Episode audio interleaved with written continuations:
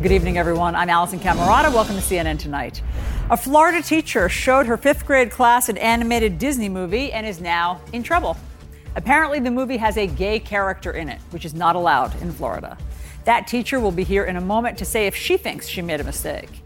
And it's not just homosexuality that's forbidden at school. Just today, Governor Ron DeSantis signed a law that limits how diversity, equity, and inclusion programs can be taught at the college level. He says the DEI experiment is over. Our panel will debate that. Plus, Daniel Penny, who's charged with manslaughter in the subway chokehold death of Jordan Neely, has now raised more than $2 million through crowd fundraising. Why this case is the new battle in the culture war. And Taylor Swift tells off her security guard how the superstar stood up for Swifties.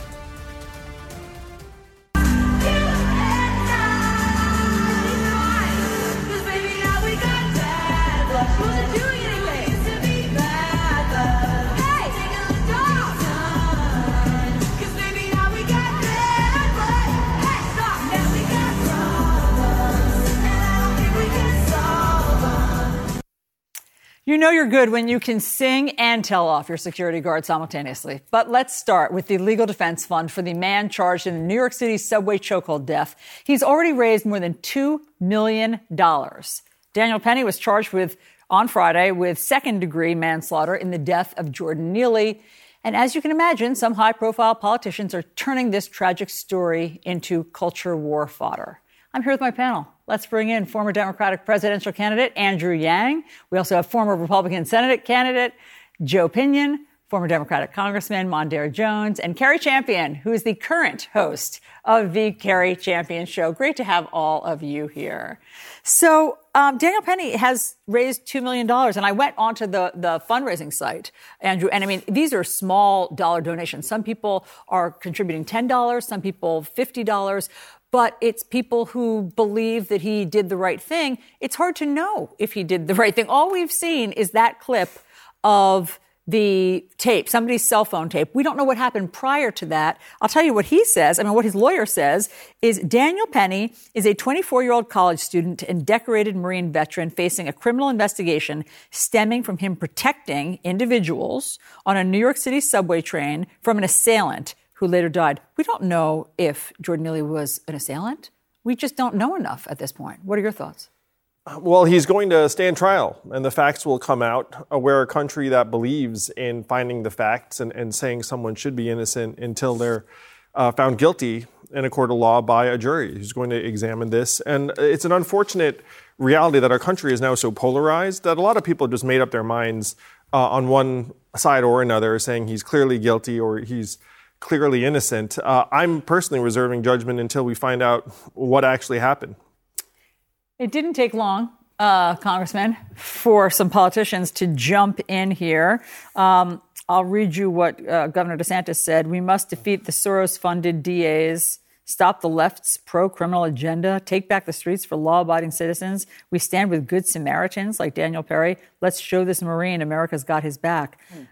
Uh, how does he know? He doesn't. Ron DeSantis is a psychopath. Okay, he is using every opportunity. he is.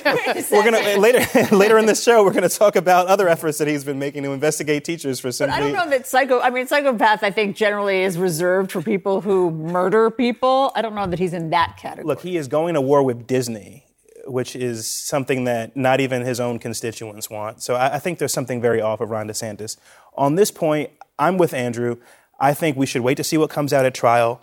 Uh, what has been reported suggests that the person who was killed on that subway train uh, is someone who was unarmed mm. and who had not threatened any physical harm to anyone. And we don't know that either, by the way.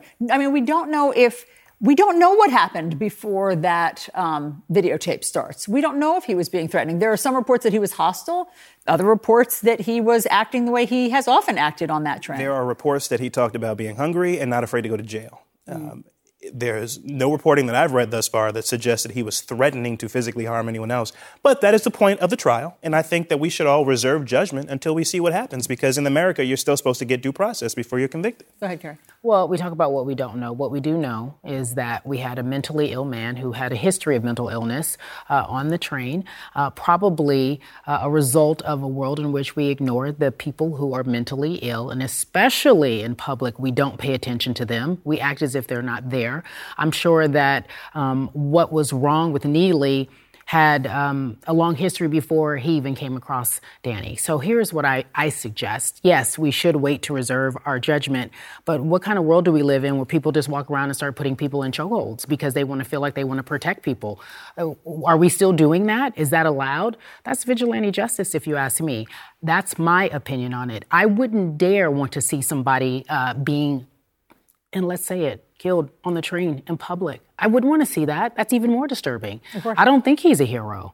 In fact, I think that I know he probably in his mind thought he was doing the right thing, but 24 years old, and here you are taking someone else's life because you think that you're the only person in that moment to protect and serve. He had him in a chokehold for 15 minutes.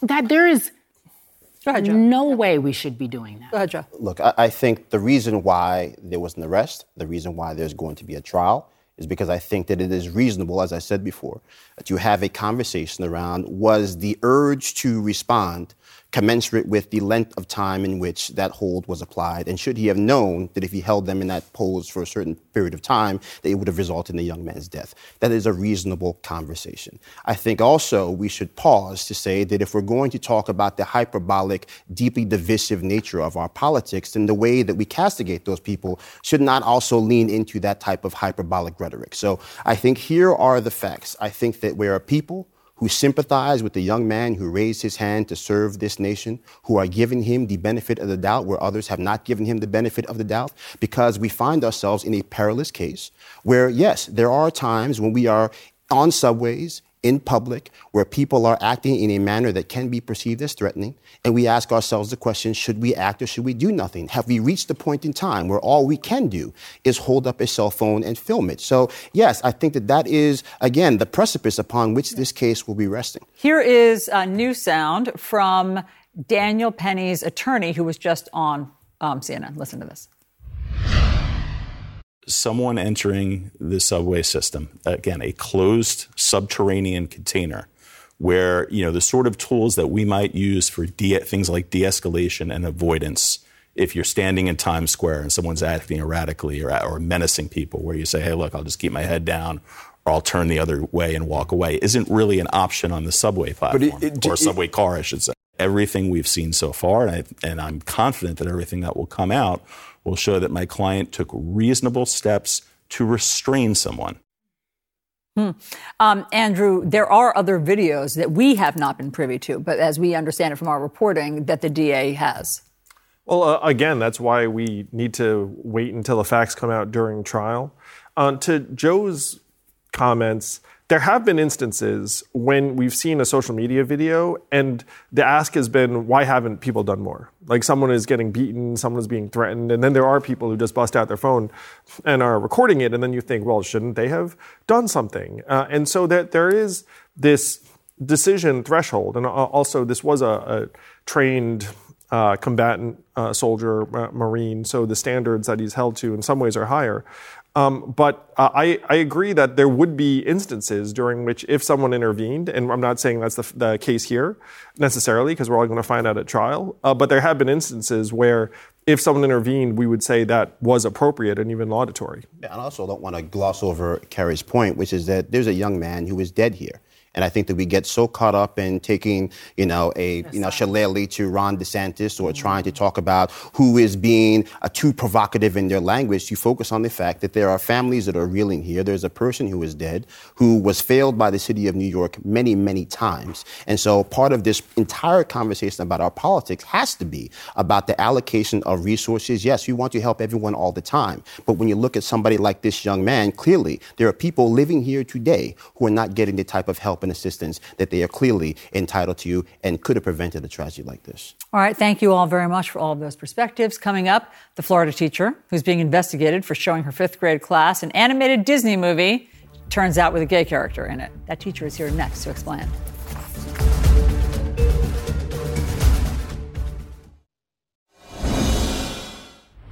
A Florida teacher is now under investigation for showing a Disney movie to her fifth grade class.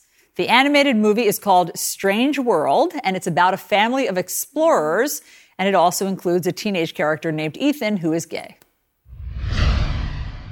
Any sweethearts waiting for you back home, huh? Ah, there it is.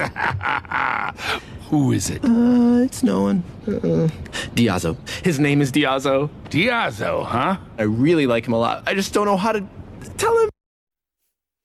I want to bring in Jenna Barbee. She's that fifth grade teacher in Hernando County, Florida. Ms. Barbee, thank you for being here. Is that the moment? I mean, does it get worse from there? Does it get more controversial? Is, or is that the clip?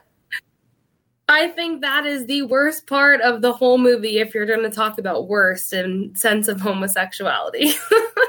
okay. And so why did you show that movie to your 5th grade class?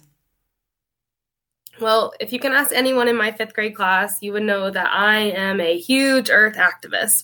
I tell them all the time that the earth is alive and you need to breathe with the trees. So every time we go out to recess, there's been so many times where I tell my students, nope, get me five, get me 10 pieces of trash. And they all scatter and they run and they come to me. And it just so happened that after that state exam that morning, when I had them in the afternoon and most of the teachers played a movie, I was like, what am I going to play? And then I remembered this movie where we got they got to not just connect to the earth, but you got to see the earth as their earth, as this living, breathing, alive thing, and that treating it with love and kindness was what it needed to grow and to blossom and to heal. And my students, that's what we were learning about in science actually at the time. It's the earth ecosystems and how plants and animals and life all just connect and grow. And so I was like, this is the perfect movie. This is, this will show them everything that I've been telling them all year about breathing with the trees and picking up the trash and why we yeah. don't kill the bugs. And, and, and little did you know, I, we see a, yeah, I mean, and little did you know that you would be investigated as a result. Did you? I mean, everything you've said, I totally understand. I totally get why that movie would appeal to you. But did you know there was a gay character in it? I did, and I will be totally honest. I did, but I was raised in a way that it, that's not a big deal to me. Like it's, and my class, I, I have students who have told me way before this that they're part of that community. Like that's not that's not it's it's love i mean the fact that there's love being spread the world doesn't have enough of that so but there, but i mean did you know that PDA uh, or, yeah i hear you but i mean uh, there's nothing obscene of course it's a pg movie all the parents had signed permission slips for the kids to see a pg movie but you do know yeah. that in florida in elementary schools now and i think maybe even high schools you're not allowed to introduce the subject of homosexuality. I mean, did you know you were breaking the rule? You know what's I did not know that. I did not know that was a thing. Actually, they I just found out today that they increased it to my level in I guess high school on April 30th and now today to the college level, which is just insane to me because those are adults. but anyway, I, I honestly had no idea. I had no idea whatsoever that this was such a big deal. I didn't even know it was a big deal until it was brought to my attention because it's just these students all have one to one devices. They talk about these things all the time. I've shut down shut down much worse in class. And so to me, this was just it was a common theme that people talk about yeah. all the time. My students talk about all the time. Hmm. I honestly don't follow the news like that. Yeah, I barely have time That's that. very funny that you say that because we did do the story when it, it changed. From first it was pre-K through third grade, and then as you say, at the end of April, it changed to all the way through high school. But I take your point that you hadn't followed that part, and I guess that there was no edict sent out from the governor's mansion that you a memo, I should say, that you that you read. Let me just play for you, uh, Ms. Barbee, what the parent who objected to this. She also happens to be a school board member, so let me play for you what she says was the problem. It is not a teacher's job to impose their beliefs upon a child. Religious, sexual orientation, gender identity, any of the above. But allowing movies such as this assist teachers in opening a door, and please hear me, they assist teachers in opening a door for conversations that have no place in our classrooms. Okay, your response to that.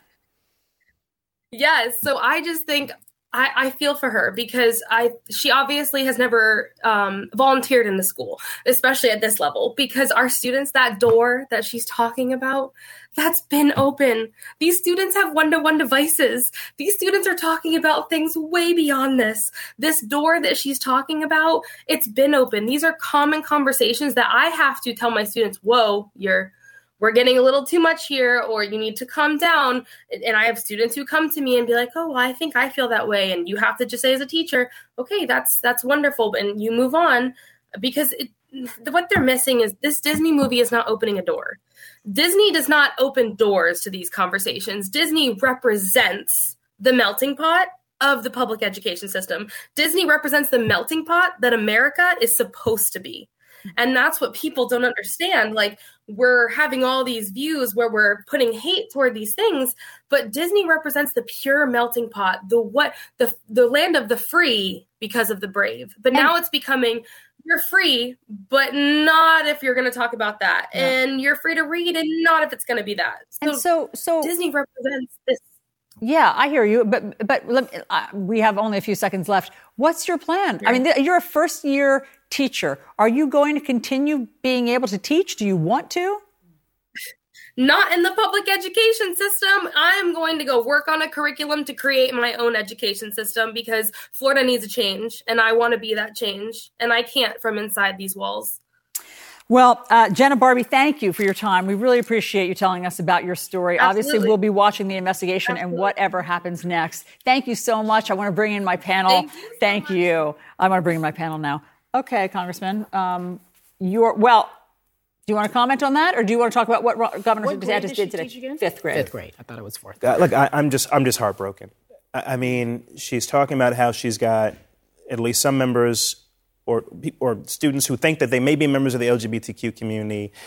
And now what they're seeing from their governor and from the, the state is the complete erasure of just an acknowledgement of the existence of people who are members of the LGBTQ community. That sends a really dangerous message to, to young people who are still figuring things out, got a ways to go, if they're in her class, for example, uh, but who may be deeply insecure about what they're feeling and may even take to hurting themselves if, if, you know, if they're not affirmed in a, in a way that, that makes them feel like they can be who ultimately they want to be.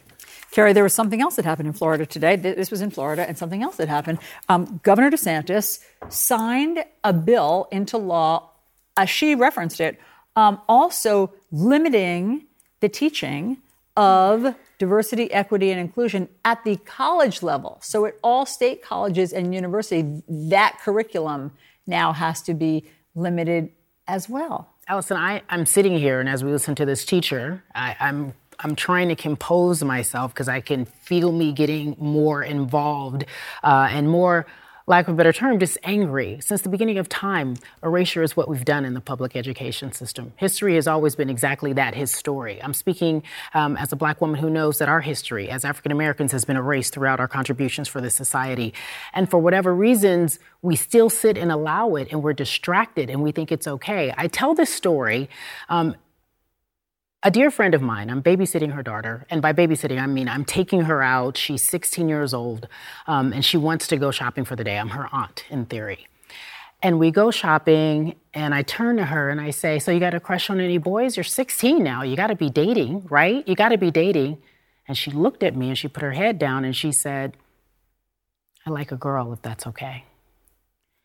The shame that she had because she liked a girl was so sad to me. It broke my heart because she felt like she couldn't tell me. And the fact that we live in a society where we're having this conversation right now breaks my heart.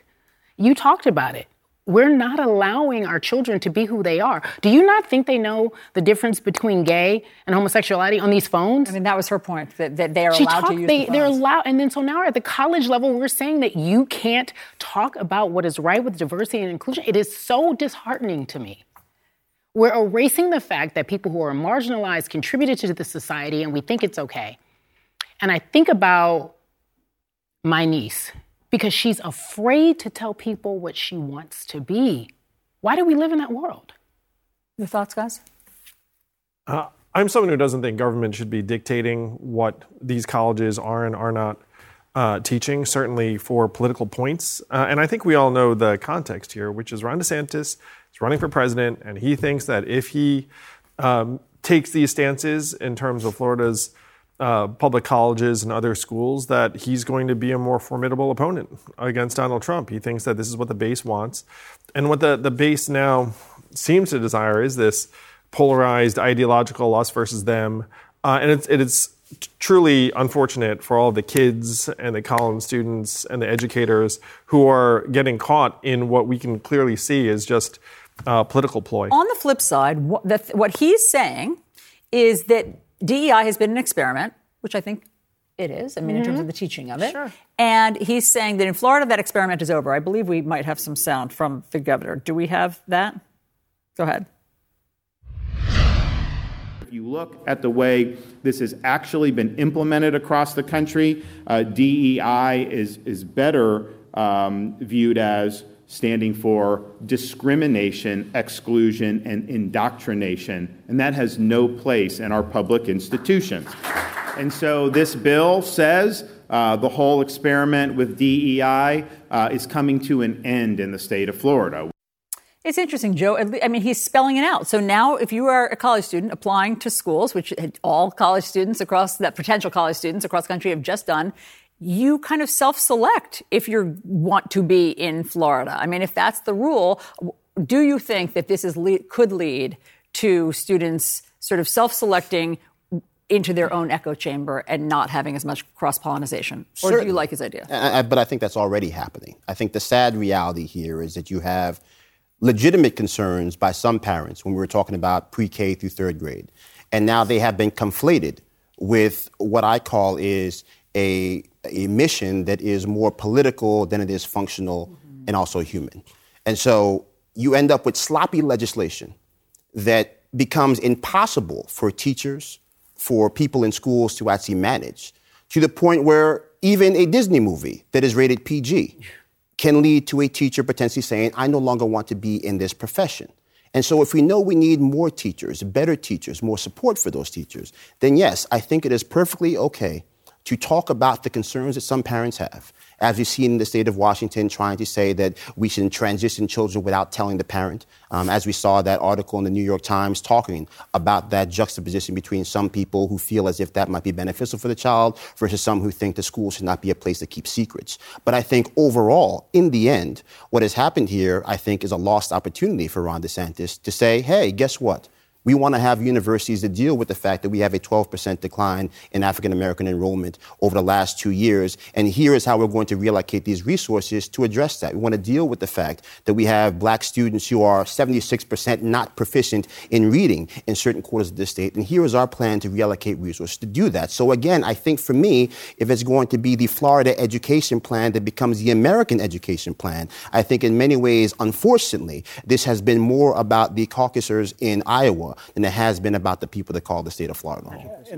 Yeah, yeah. You know, I, will just quickly say that on, on the subject of conflation, it is so dishonest to suggest that this teacher is trying to impose yeah. a certain agenda on these students. I mean, this is a this is a Disney movie that simply uh, reflects the world as it is, right? There, there, there's there's there's no you have to be this way because there happens to be an LGBTQ character in the film, and, and it's just it's so dishonest. And I and I and I, I sometimes feel like people are strategically using these opportunities at the local level to to to to further their own political mm-hmm. success. Really? You know, gambling in this establishment. Um, thank you, friends. It was fifth grade. Yes, it was it's fifth yes, grade. Yes, These right. weren't kindergarten. Yeah, right. I think they're aware. Thank You all. Um, thank you all for sharing your personal um, stories about that and anecdotes as well. I really appreciate that. All right, three quarters of Americans are lonely. Can AI help? Or is AI a dangerous genie just waiting to get out of her bottle? That's next.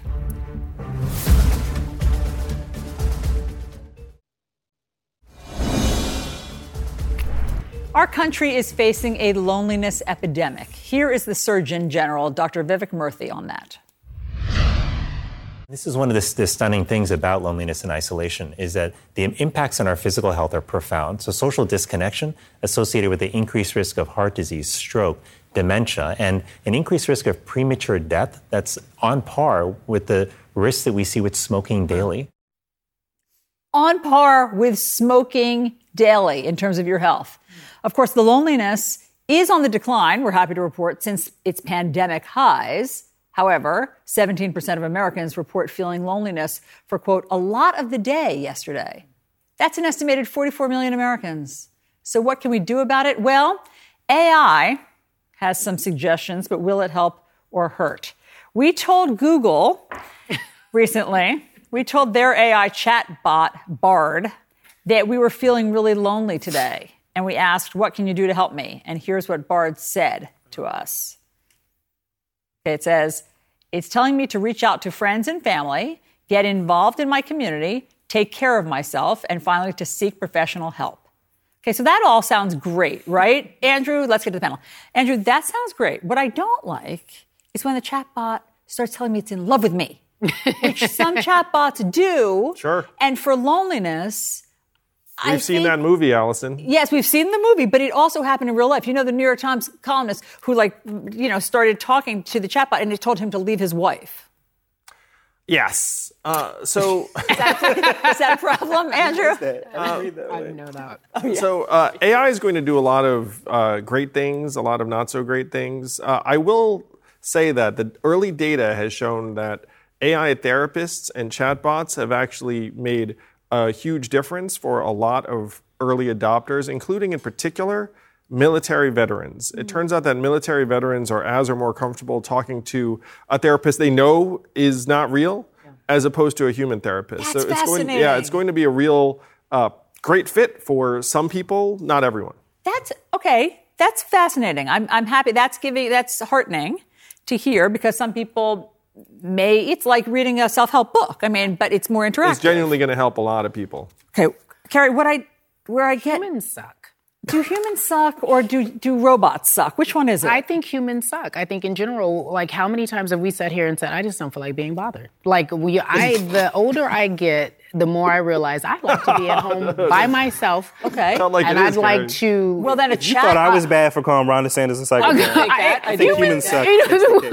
no, they do. She's, they do. She's including herself. I'm including myself. But, but but does that mean, Cari, if humans suck, does that mean that you want to have a chatbot AI companion? You'd be comfortable with that? I mean, not. I Look, here's the thing. I, I do agree that we all need some sort of therapy or someone to talk to that is a human that can give you real life situations, real life experiences, real life feedback. I don't believe that this should be the end all be all. But at the end of the day, I get why some people, and you mentioned veterans, get lonely, and I want to talk to something that makes me feel seen, that makes me feel heard. Humans suck because they bring their own trash, they bring up their own trauma, they bring all their drama to you, and I just want to have a conversation. So I can see that there's benefits, but I also see I can also see the downfall. I don't. I'm not at home. You know, uh, talking to Bard Yet. but Yet is but all I can say. I could be okay. later in life. Well, this is, this is what, okay. Hold on, hold that thought for a minute, because here's what we're here's where I think it gets dicey. Okay, so there's a Microsoft-powered chatbot in China. It currently has 660 million users worldwide. The bot was apparently trained to learn emotional skills before intelligence skills, with the intention that users can see the chatbot as their friend. It's working. Here's what Microsoft says: "Quote: While they know she's not real." Many prize her as a dear friend, even a trusted confidant. Sometimes the line between fact and fantasy blurs. Here's where I get nervous. Okay, She gets love letters and Fair. gifts. Fair. And not too long ago, a group of fans asked her out to dinner and even ordered an extra meal just in case she showed up. I can't tell, Congressman, if this is nice for lonely people or a dystopian nightmare. High level um, scat, catfishing. Definitely like giving Black Mirror episodes. Um, look, I have a, a family member who's very dear to me uh, who suffers from depression, and you know w- when you when you have people in your life who suffer from depression, sometimes you can't be with them twenty four seven, and so I know that she would probably enjoy talking to some an entity that could like be, communicate with her and, and keep her company, and I think I think there's nothing wrong with that. Joe? Look, as my favorite comedian said, uh, the money is not in the cure, the money is the medicine. That's Chris Rock for those keeping track at home. And I think, yes, uh, to your point, anything that can keep anyone uh, from taking their life, from feeling a little bit less lonely is important. But I do think that we have to have a broader macro conversation about the fact that it is not the cure to personal interaction. The thing that COVID helped exacerbate, people getting out and doing things, we can again have more interaction with this device that we have here uh, in our pocket uh, than people before in the world could have uh, just walking around for their entire week. So that is, I think, the crux of this problem. How do we make sure that we get back to that human human interaction? Because there's no synthetic uh, drug or AI experience that's going to cure that. Well, we're out of time, but that is what I think we all fear it will take over and eclipse. But let's not let that happen. Thank you all very much for that. Be sure to tune in at the top of the hour when some of our favorite reporters will be here to talk about the scoops that they're covering, including the Durham report about the FBI's Russia probe finally coming out after four years of investigation. We'll tell you what they found. But first, a basketball star suspended for the second time. We'll tell you what Ja Morant did to get kicked off of the court next.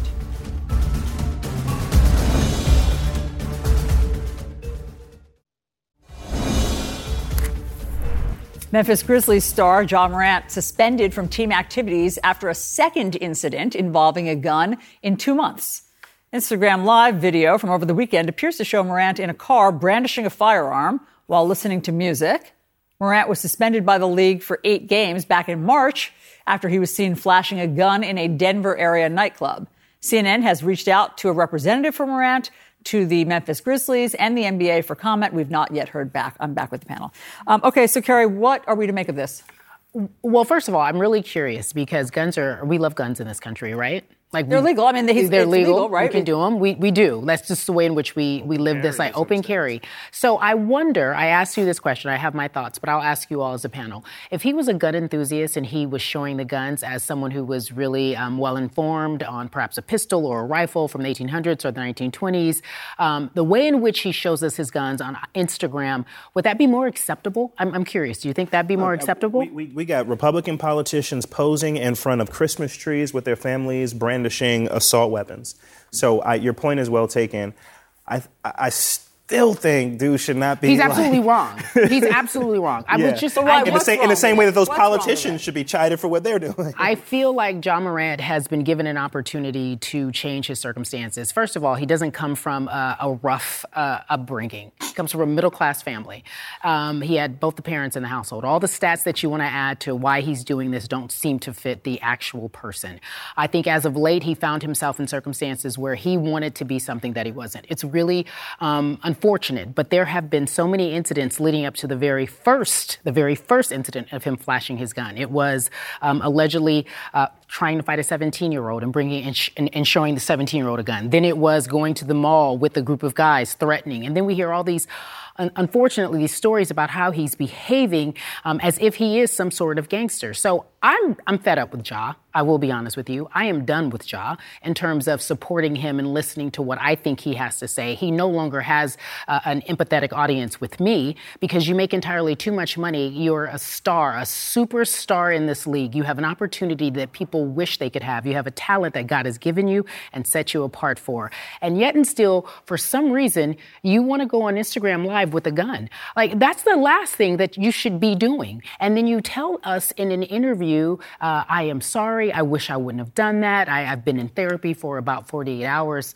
I know what I did wrong, and I'm back on the court and I'm going to be a better person. Now we can't trust you. You're more associated with guns than what you do on the court.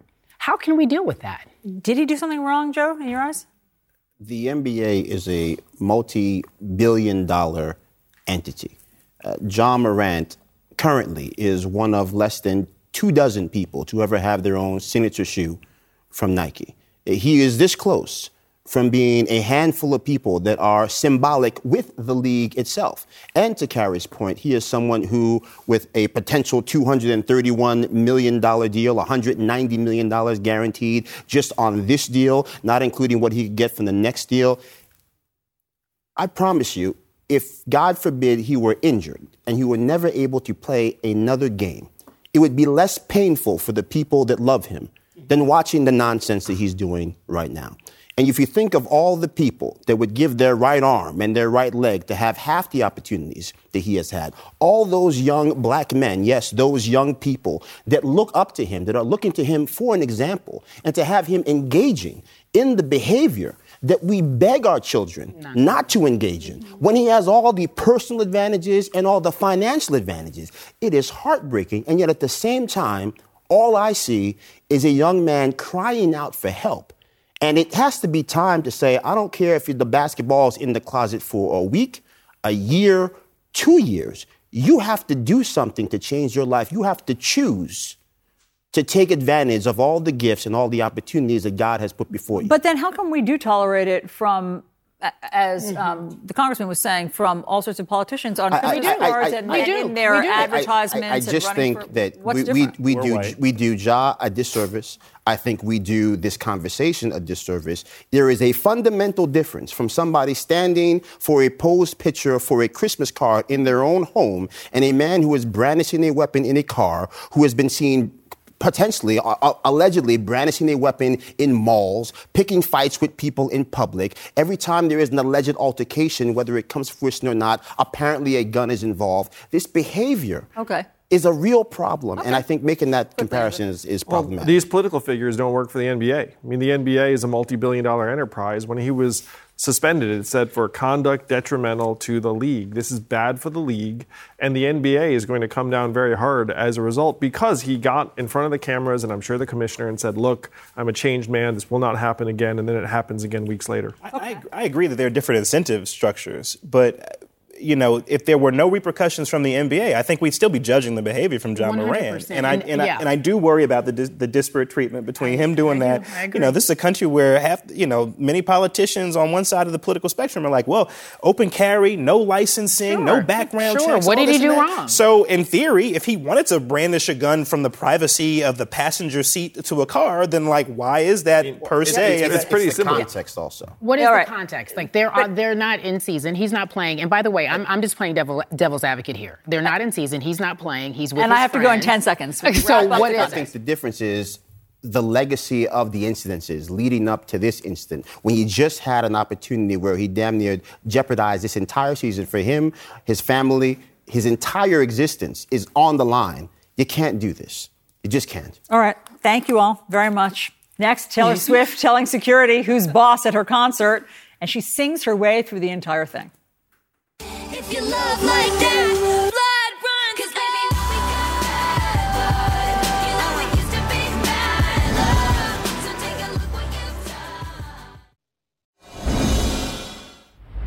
Well, just look what you made Taylor Swift do.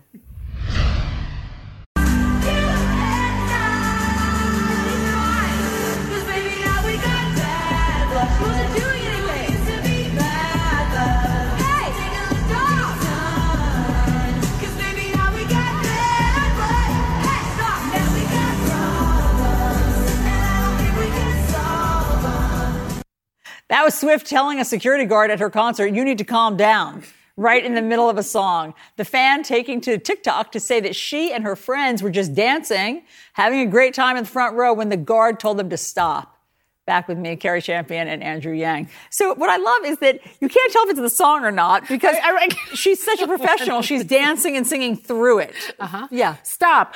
Bad blood. Hey. I said, so, hey, bad. I'm like, okay, wait, is that the song? I well, first of all, I love Taylor Swift, and I have to admit that I am late on the Swiftie train. Right? I have so many people in my world who uh, have decided to wait online virtually to get the Eras Tourist ticket. Yes. Um, and I talk about this arguably every other day uh, on my show because I find it so interesting what an impact she has. She's a powerful woman. When I say Dollywood, Awesome. Taylor Wood is coming, and you might as well tell everyone, Andrew. You might as well. What? What? Taylor as well. Swift is an American treasure. I am going to the show What? next weekend in Boston. Wow. I'm bringing my goddaughter. Wow. I'm going to go from zero to hero. So, Taylor, we will be there. And if we dance, we're going to count on you to tell the security people to let us keep going. Yeah. Taylor end. Swift. Hey, I don't think I can build on Hey. that. Thank you. Hey, thank you both very much. Great to see you guys. You too. Thanks, for having being here. Enjoy the concert. All right. Yeah, Yes. It's going to be great. I'll have my review. All right. Coming up, some of our top reporters here to talk about the stories that they're working on for tomorrow, including the Durham report released after four years.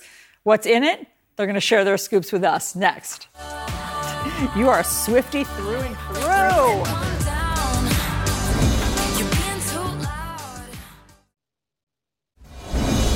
Remember all that. Okay, fantastic. Hi, everyone. Thanks for tuning in to this hour where we bring you tomorrow's news tonight. We have our great lineup of reporters here with me. We have Vanessa Yurkevich, Danny Freeman, Omar Jimenez, and Jessica Dean. Also joining us, uh, specially parachuting in for this, is Evan Perez. Evan, thanks so much for being here. Okay, special counsel John Durham released his final report tonight, more than 300 pages, concluding that the FBI should never have launched a full investigation into connections between Donald Trump's campaign and Russia during the 2016 election. But no recommendations for any new charges or wholesale changes in how the FBI handles politically charged investigations. So Jessica's here with that story, but also, as we said, Evan Perez is joining us from Washington. Okay, Evan, just walk us through the bottom line of this report.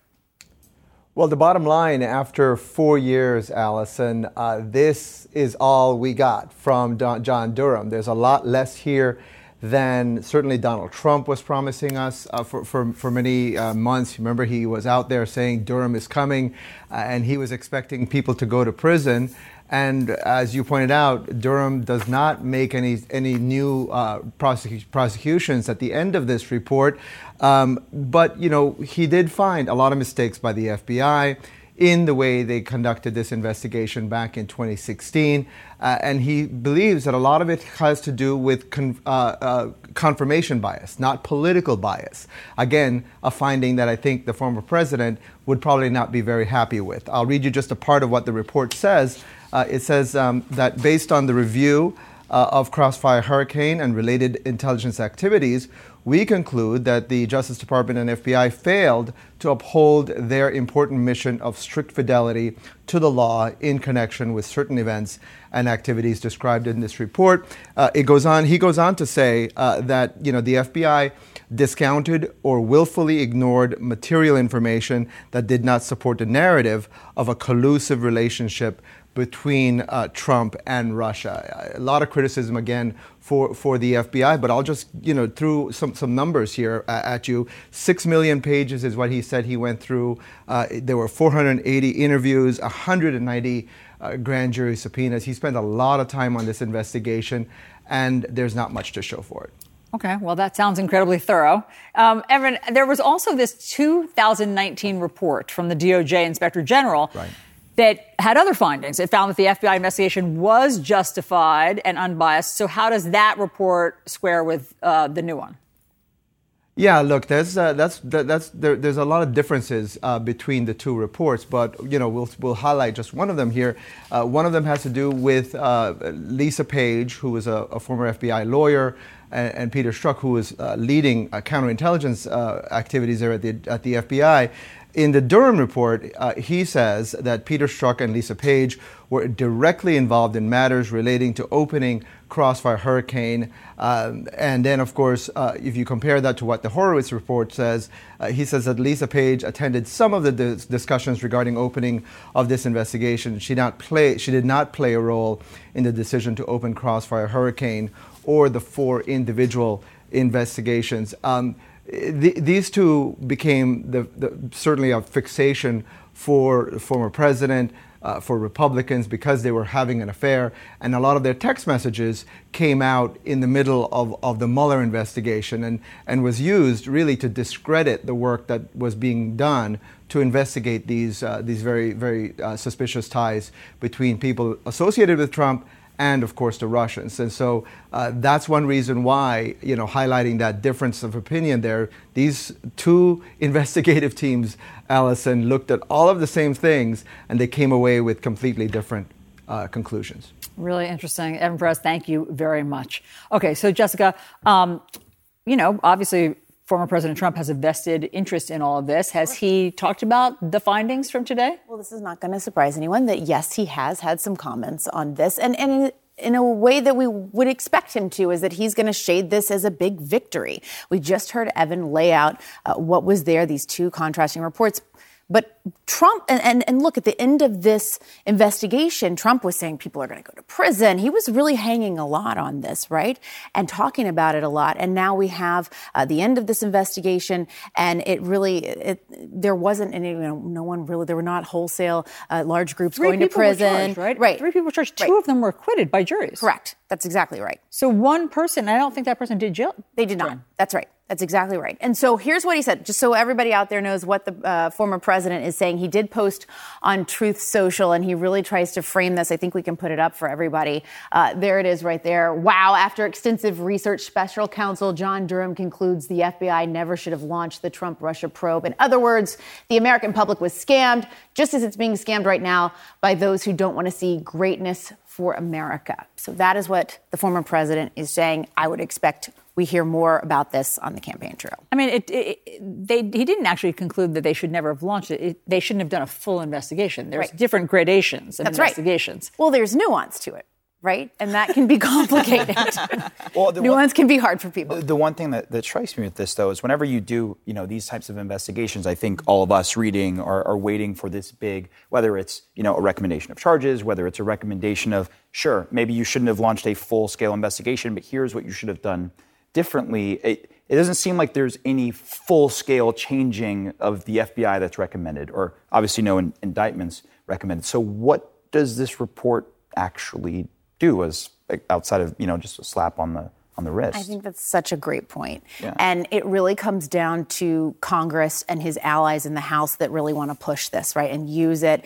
You know, we've heard since they took since they took over the House in January, you know, they have this special uh, investigation going on about the alleged politicization, politicization of the FBI, DOJ, that Jim Jordan's been leading, and that is something that they have gone back and back to, uh, back to over and over again, really trying to make this point and trying to make this case.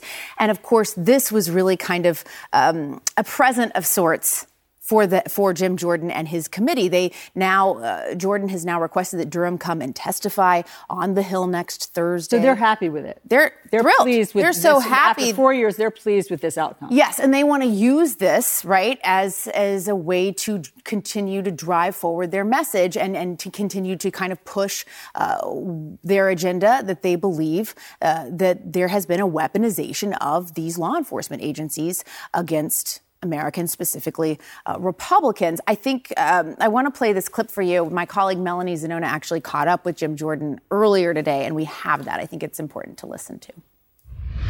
I think it almost more than confirms, based on what I've read thus far, I'm going to read it all, uh, but it more than confirms all the things that we've been saying now for you know.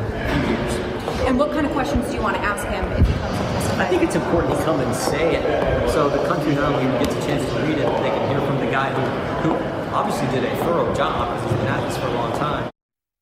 And again, you hear Jim Jordan there saying this confirms everything we've been trying to say. So again, really politicizing this report and using it to further the agenda of that investigative committee. And so it remains to be seen if Durham will actually come and testify next week. Uh, but Jordan has requested that in addition to coming, that he be prepared to answer questions uh, from various members on that committee and also um, to kind of give a short, concise uh, report on the report essentially, and, and walk them through all of it. And it's worth noting, too, that we are hearing from other House GOP members that are now calling for consequences for the what? FBI. Well, is that defunding? I mean, we've heard defund them. You know, I mean, look, these are extreme positions, and I think it's it, you got to remember that these are people really on the far right. Um, but it, that is that is kind of the talk right now. Yeah. I mean, what I understood was that Director um, Wray had made changes. There were things that they uncovered during the course of all of these years that the FBI did wrong, particularly as it came to the FISA warrants in the FISA court. And that um, I think that Director Wray had already testified or said that he had made some changes to the process in terms of a full investigation.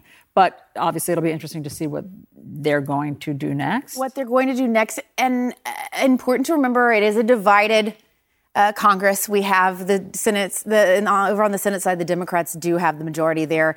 Uh, the House has, you know, Kevin McCarthy, the House Speaker, is working with that very small major, uh, majority. So it's not like there's going to be some sweeping new changes that that Congress passes through. It's more what this boils down to is it's talking points. It's you're able to raise money off of this. It's a victory lap for Right. President Trump. I think, to your point, we're going to hear him out on the campaign mm-hmm. trail talking about this time and time again. And essentially, I think he's going to say, look, they, in the simplest terms, look, they found nothing. And then he's going to try to potentially use that to kind of oversimplify other investigations that might be happening. And I think it's going to probably play very well with his supporters. Um, Danny, hold that thought for a second because we're just getting in some new video, I'm told.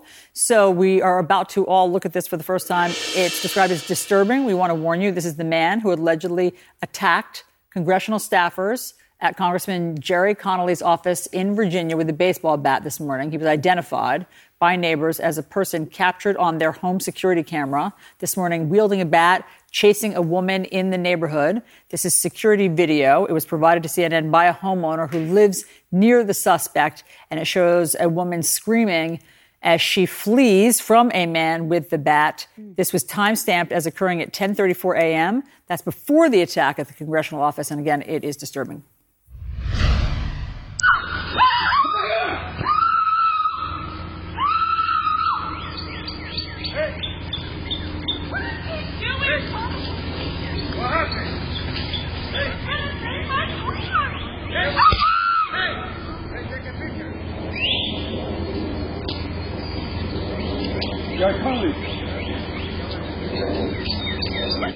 Now, two neighbors said that the man you just saw in the video was allegedly the same person who was arrested following the attack at Congressman Connolly's office in Fairfax, Virginia. Um, obviously, we'll keep following that. Well, that's terrifying. Oh, it's Oh my! Ten thirty in the morning, you're out, you know, getting your coffee your morning paper, and this happens. It's absolutely terrifying. I think it also, you know, if, if you know, as the neighbors allege it is the, the same person, I think it gives you insight to, to the mindset that this person was clearly in from before the attack even happened, you know, at, at the office itself. And this was clearly something that just based on that video, had been bubbling up from the beginning, the morning. He's already aggressive with people around him in the neighborhood. And so I, obviously there's an investigation that plays out and, you know, we move forward with whatever is charged. But I think that gives very good insight into what type of person uh, we were dealing with. Well, I think it, it, what's also scary is obviously you can hear the terror in her voice, but there's something about, you know, it's not a gun, right? It's someone carrying something approaching you and then there's that moment where this could be a normal interaction just a person holding a you know a bat that you're playing with your kids but then to come after someone i mean that that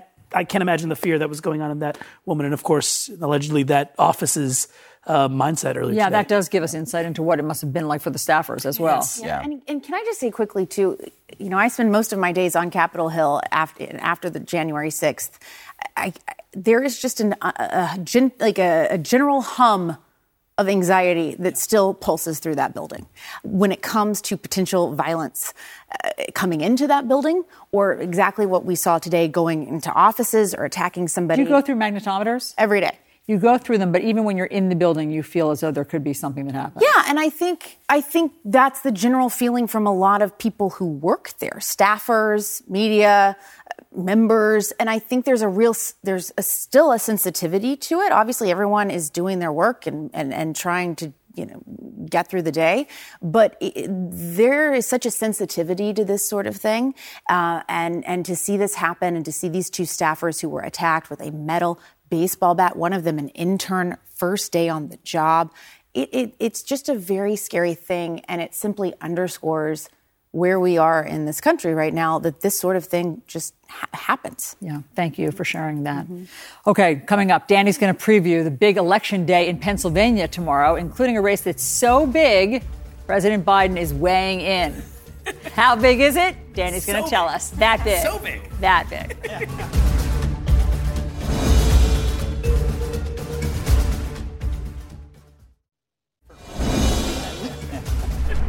So there's a special election in Pennsylvania tomorrow, and it will determine, likely, if Democrats maintain control of the state house or if Republicans take the majority. And in Philadelphia, the race is on for who will become the city's next mayor.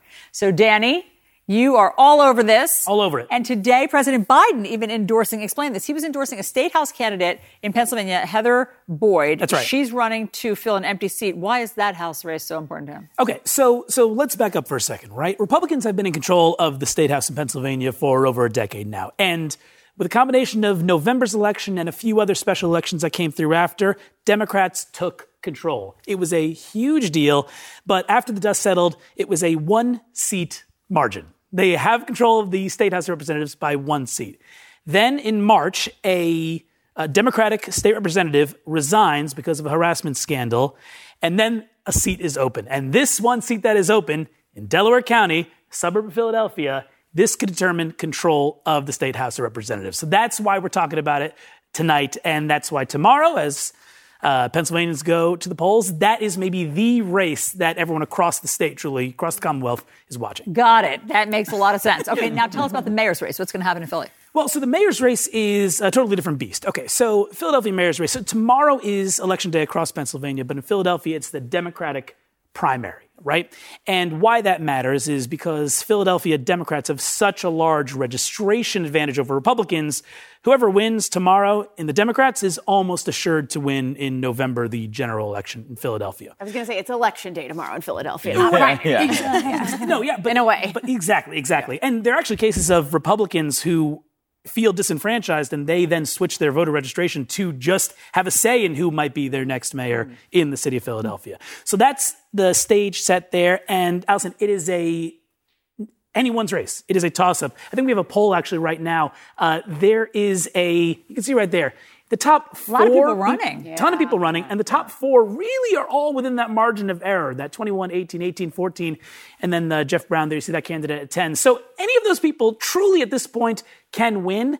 Uh, Undecided, 15%. I was looking at that too. Exactly, Yeah. exactly. A lot of choices. And that's why you're seeing a lot of people in these past, you know, 48, 24 hours, really, they're out, they're knocking on doors. It, you, it feels like election day in Philadelphia tomorrow. I'm curious too with that mayor's race because we had so much focus, remember, on the Chicago mayor's Yeah. race and what that meant. And to a lesser extent, but still some pretty good attention on the Los Angeles mayor's race and Mm-hmm. Mhm. what that meant. These big American cities post COVID, uh, with the more liberal part of the Democratic Party versus either a Republican or someone who is more of a conservative Democrat. Right.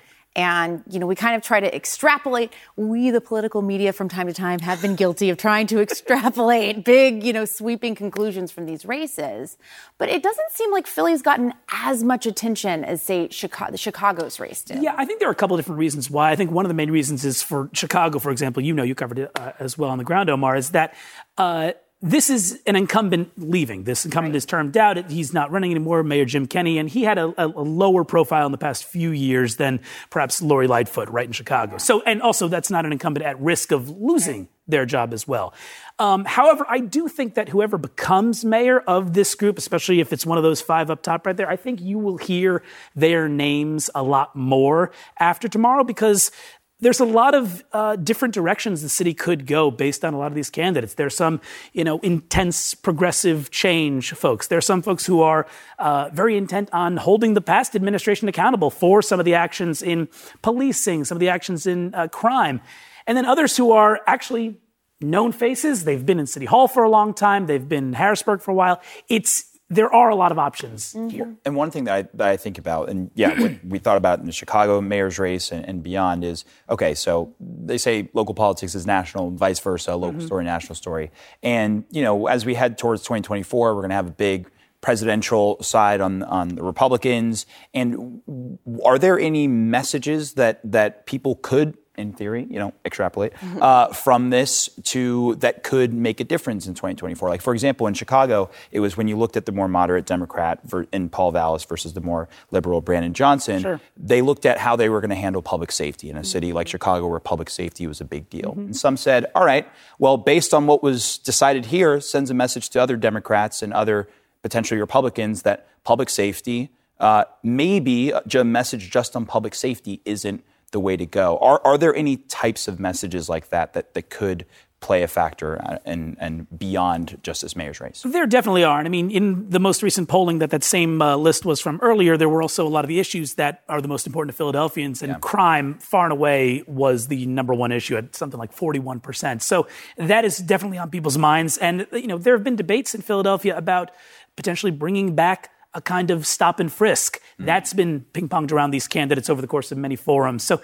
that's one idea that has been out there. Uh, I think that there is the real potential that whoever becomes mayor might want to change things up in the police department as well, um, in terms of that senior leadership, which is something that we're all looking at. But I actually want to say, Omar, the race that I think might even have more national implications to go back for a second is that state House mm, representative That's my race. question. What, how does Yeah. that determine the policy of the state? Do you think that's what will have the impact at a national level? I, I think you can take. Oh, I, I don't know if it's a chicken or egg thing. I think that that race is definitely taking more leads from the national level because that race has basically been all about abortion. Yep. Uh, And if Republicans take over the state house, there's a concern by Democrats. That's why Biden endorsed in that race. That's why Josh Shapiro cut an ad in that race. Uh, primarily, that's what they said.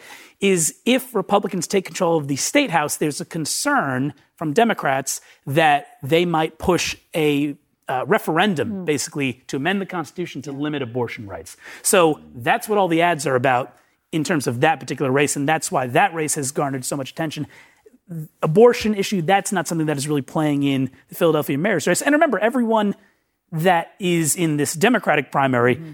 a lot of things they're on the same page, and it's finding the gradation there. Hmm. I think we may know more about the national significance post this election tomorrow. Well, Danny, thank you for explaining the intrigue of Yeah, of everything course. that's going on in Pennsylvania. We'll be watching closely tomorrow. All right, meanwhile, giant social media companies hit with a wrongful death lawsuit by the families of three victims, as well as a survivor of last year's Buffalo supermarket massacre. So, up next, Omar explains what this suit is all about.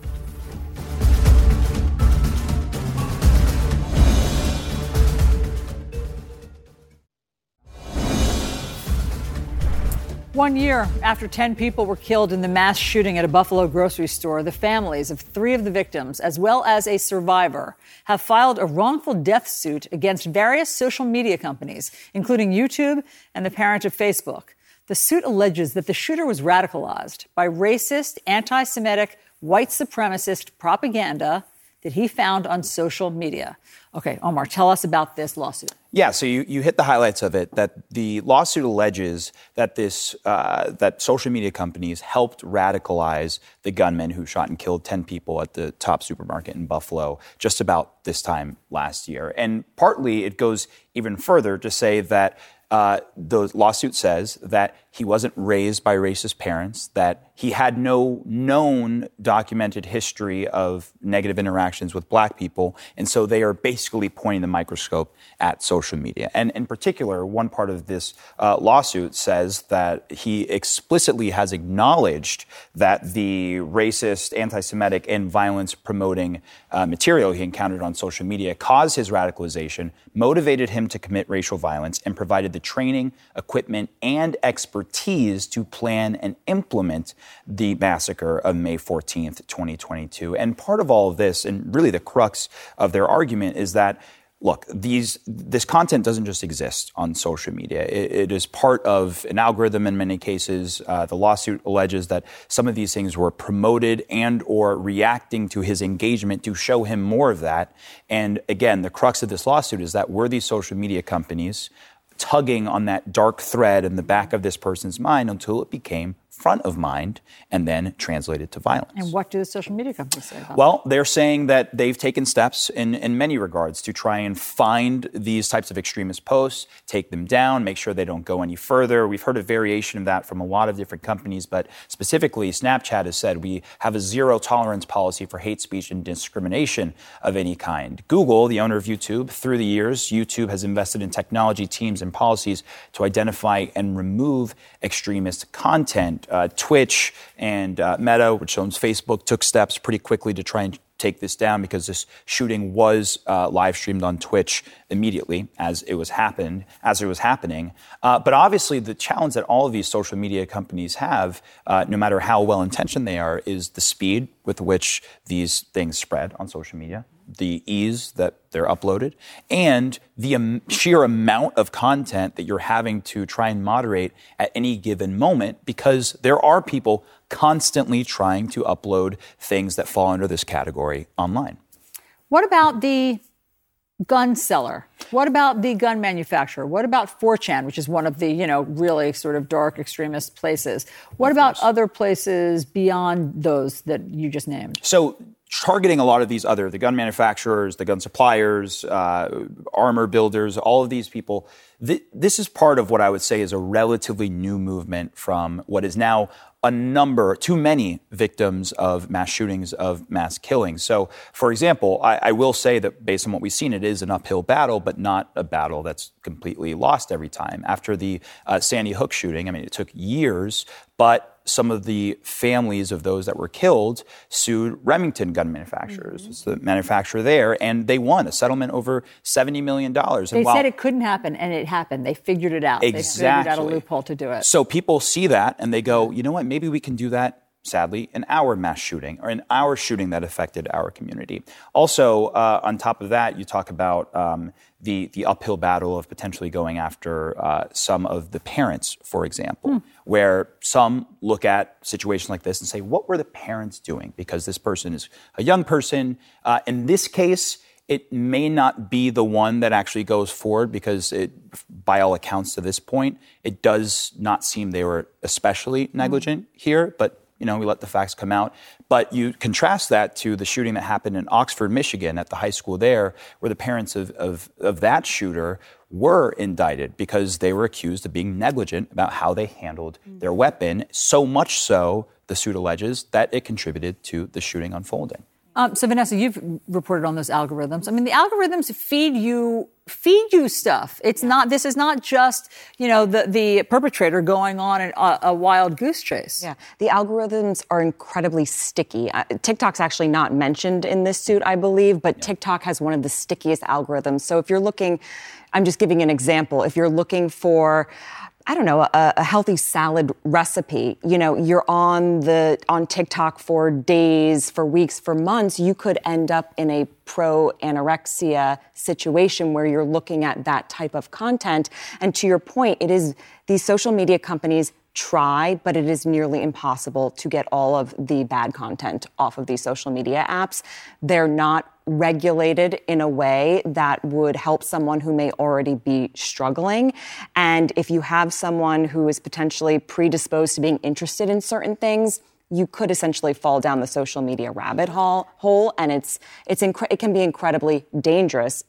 Exactly what happened, uh, according to this lawsuit, in this situation. And that stickiness can happen so quickly too. Oh, yeah. Where you can Addiction. y- It's addiction. It is addiction, but you can you know search something once, Mm-hmm. even by accident. You can misspell something, and your feed very quickly Mm-hmm. can give you the next thing, the next thing in the same category. And we've seen examples of how of how quickly this proliferates across continents, across uh, I mean across different ends of the world as quickly as possible. I mean, it, there's a through line that you can actually trace explicitly because all of these gunmen mentioned this from 2011. There was a shooting in Norway where over 70 people were killed. It, it, it's, it is an infamous shooting that happened there. But then years later, the New Zealand shooter in Christchurch killed dozens of people there, cited that shooting in particular as part of his inspiration.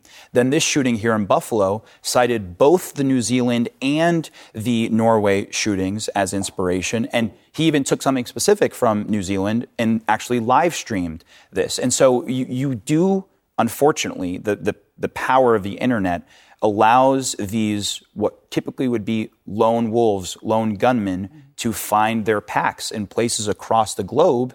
And truly, just because these stories and these manifestos, whatever they might be, are spread to them and shared to them and even potentially promoted to them uh, on social media platforms. It'll be fascinating to watch this uh, case as it proceeds. Omar, thank you very much. So there's still no deal between President Biden and congressional Republicans to raise the debt ceiling. Are they getting closer to a deal or to default? Vanessa's going to tell us next. She knows everything. She knows. Oh, she knows.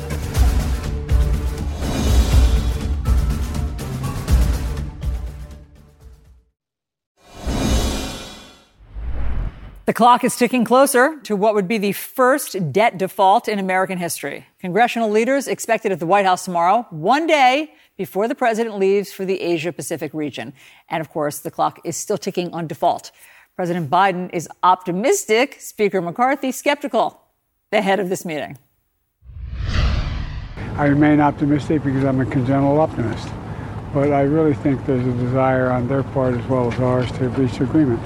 I think we'll be able to do it. We haven't made any, we have no agreements on anything. That's why I'm so concerned. Um, here we are sitting on a Monday. You really have to have this all done by the end of the week. You know how these things go. They go up, they blow up, they come down. Oh my gosh, Vanessa, just tell us what is going to happen. Is President Biden going to um, postpone his trip? It's up in the air, I think, right now. I think they're proceeding as as normal, but they are obviously talking about this because defaulting on our debt is is so disastrous. What would be the stakes for all of us? Okay, so start at the top. Let's talk about a potential recession, potentially the market tanking that impacts our 401ks, potentially unemployment spiking. Definitely there will be a pause on Social Security checks, pause on Medicare payments, veterans benefits will be cut. We don't know if we'll be able to pay our military. Borrowing costs will go up. So, student loans, uh, mortgage rates, credit cards. Uh, Zillow put out there that if mortgage rates top 8%, housing costs are going to rise overall by 22%. I mean, these are things that people are going to feel every single day. I mean, the list probably goes on. But here's the real catch because we've never defaulted ever, we don't actually know what the economic impacts will really be. And that's the scariest part about this. We can kind of anticipate what may happen, what will happen, but we really don't know and that's that's can be pretty terrifying for a lot of Americans. Yeah, Treasury Secretary Janet Yellen is certainly trying to sound the alarm.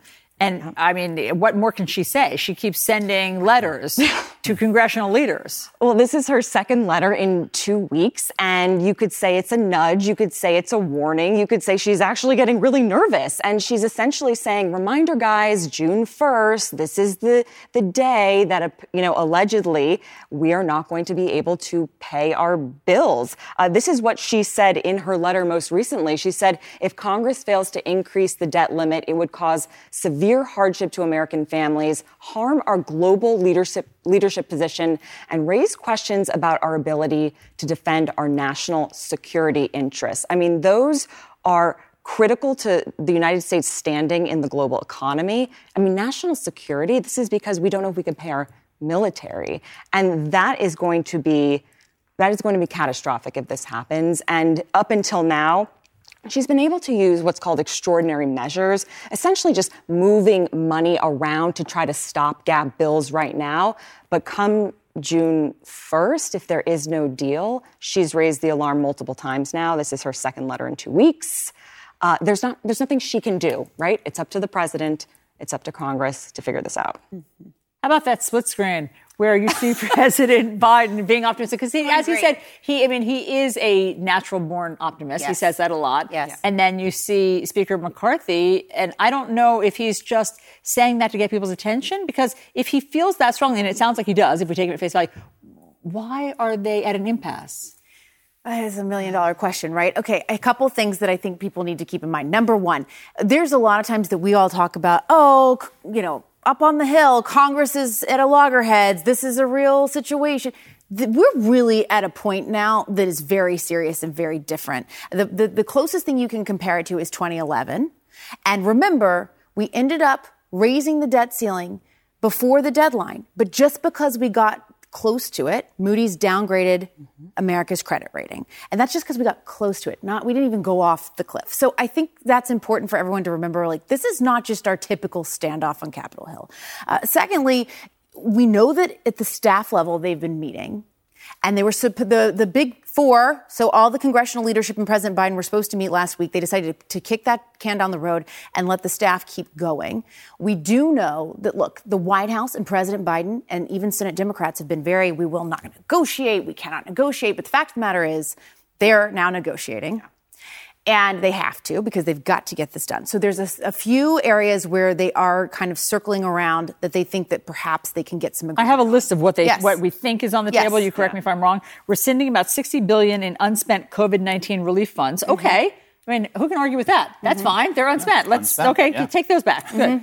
Um, I'm going to solve this tonight, guys. Yeah, yeah. I'm going to Here we go. solve this before is this show is This is over. it. Okay, possible spending cuts. Well, that sounds like the devil's in Kind the details. broad, yeah. A little broad there. Budget caps for the next several years. Also broad. Broad. Um, adding work requirements to social programs. Okay. Yes. Uh, revisiting permitting process. So these sound like big sticking points. Yeah, permitting reform could be one where they could we, where they could make some progress as well. Kevin McCarthy has said. Remember, it takes a minute to get the stuff through the House, to get this stuff through the Senate, just is, is a logistical issue. He said that they need a deal in hand by this week to, to make it to the June 1 deadline. And it's Monday night. They're meeting tomorrow. I mean, that's just not that much time. It's not to say it can't get done, but it's it's asking a lot, and they're still pretty far apart. One more thing I think that's worth remembering is that Kevin McCarthy has a very small margin in the House, four votes. And anything that's going to be a compromise on what they've already passed out of there, uh, which is not anywhere close to what they're ultimately going to get, they're going to have to probably have help from Democrats here. Hmm. And that's going to be a whole dance as well. All right, thank you both very much for explaining that. We'll see where we are tomorrow. Up next, on the lookout, our reporters tell us what stories they are looking out for on the horizon.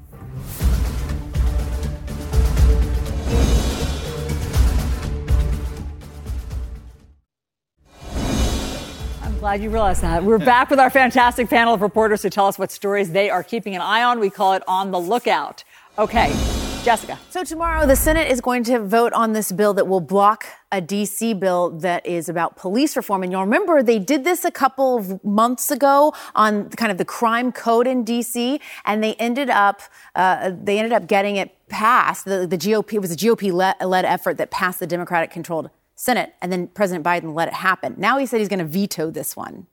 And so, what I'm watching for is these senators, these Democrats who are up for reelection on this issue of crime, which we know Republicans continue to push. What do they do tomorrow? And how does that all play out? Okay, fantastic. Thank you, Omar. Uh, so this goes back to a discussion we had earlier about proliferation of, of mass shooting motivations, and this goes to the Nashville shooting at the Covenant School, the unfortunate one there. And a judge is now weighing whether to release uh, a journal, journal writings, and a suicide note found inside the car of the shooter, and some other documents as well. After a complaint was filed by a local resident and the National Police Asso- Association, who say this will help us better understand what happened. But of course, on the other side of the debate is are you also unintentionally proliferating this? And it's in a judge's hands to see if it'll be released. Yeah, that is a tough one. Okay, thank you very much for that, Danny. Uh, different note. I'm excited for uh, commencement season. Uh, Let's today, go. I was in Okay. Philadelphia. I was at the University of Pennsylvania because President Biden was there celebrating his uh, granddaughter who was graduating. Idina Menzel spoke, and I was reporting on it and had to listen, and she was great. And I was like, "Wow, this when they're good, they're great." What was her inspi- takeaway? What did she say? Did she sing? She said she did sing quite a bit, and she said that when she first auditioned for her role in Wicked, her voice cracked. And for you young hmm. grads, it's okay that your voice cracks every once in a For while, you but you should still grads, use your voice. It's okay if you let it go. That's right. Oh, that's Oh, right. nice. Very good. Should've Well ended with that. done. Should have ended with that. There's some more. There's some good ones coming up. That's that is inspiring. That's a good reporting gig. I thought so. Yeah, that's great. okay, go ahead. I am looking forward to my first Little League game tomorrow night. Uh, I am going in an official capacity as a reporter. Another great gig. Because I am working on a story about umpire shortages in youth sports because of parents behaving badly.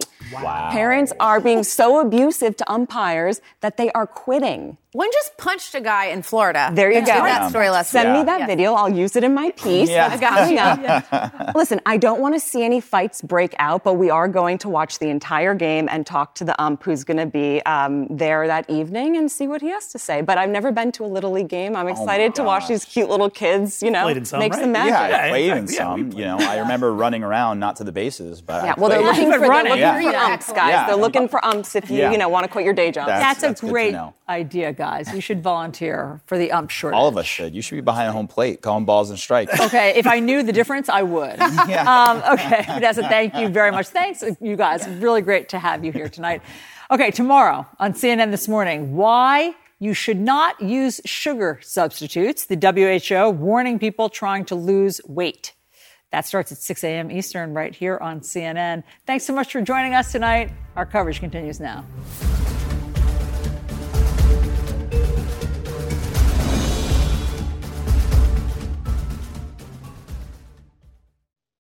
Quality sleep is essential, and that's why the Sleep Number Smart Bed is designed for your ever evolving sleep needs. So you can choose what's right for you whenever you like. Need a bed that's firmer or softer on either side? Helps you sleep at a comfortable temperature, quiets their snores. Sleep Number does that. Sleep better together. JD Power ranks Sleep Number number 1 in customer satisfaction with mattresses purchased in-store. And now, save 50% on Sleep Number limited edition smart beds for a limited time. For JD Power 2023 award information, visit jdpower.com/awards. Only at Sleep Number stores or sleepnumber.com.